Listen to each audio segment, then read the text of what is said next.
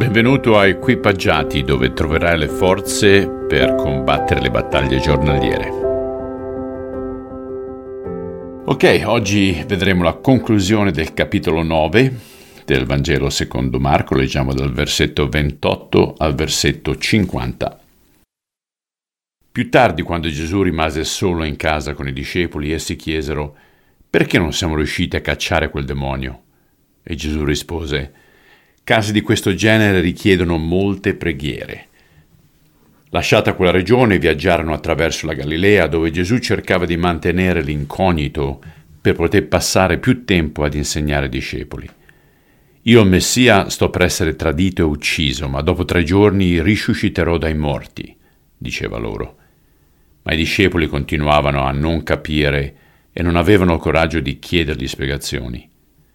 E così arrivarono a Cafarnao, e quando furono sistemati nella casa dove dovevano soggiornare, Gesù chiese loro, di che cosa parlavate per strada? Ma i discepoli si vergognavano di rispondere, perché stavano discutendo per sapere chi di loro fosse il più grande.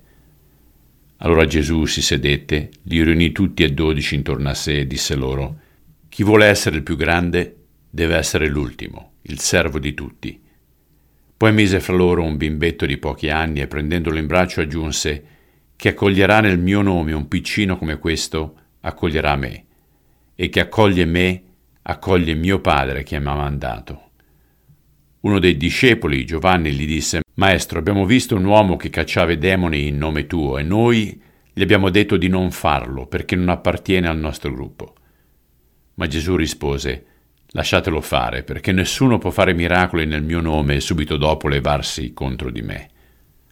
Chi non è contro di noi è per noi.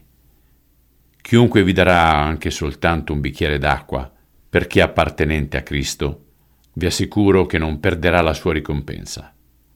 Ma se qualcuno col proprio comportamento ostacolerà la fede di uno di questi piccini che credono in me, sarebbe meglio per lui che gli fosse legata al collo una macina da mulino e fosse buttato in mare. Se la tua mano compie il male, tagliala. Meglio entrare nella vita con una sola mano che essere buttato con tutte e due nel fuoco inestinguibile dell'inferno. Se il tuo piede ti porta al male, taglialo. Meglio essere zoppo e vivere per sempre che essere gettato all'inferno con due piedi. E se il tuo occhio ti fa peccare, cavalo. Meglio entrare guercio nel regno di Dio che avere due occhi e vedere il fuoco dell'inferno, dove il verme non muore mai e il fuoco non si spegne, dove l'unico condimento è il fuoco. Il sale è buono, ma se diventa insipido, come potete ridargli sapore? Perciò abbiate sale in voi stessi, non perdete il vostro sapore, e vivete in pace gli uni con gli altri. Padre, alcuno ha preso queste iperbole nel senso letterale e si sono menomati in passato. Sappiamo che quello che tu stai dicendo è di togliere di mezzo quelle cose che ci fanno inciampare, non di menomarci. È un lavoro sul cuore. Aiutaci a farlo attraverso il tuo Spirito Santo. Te lo chiediamo nel nome di Cristo. Amen. Belli miei, vi auguro un fantastico weekend. Ci rivediamo lunedì. Ciao.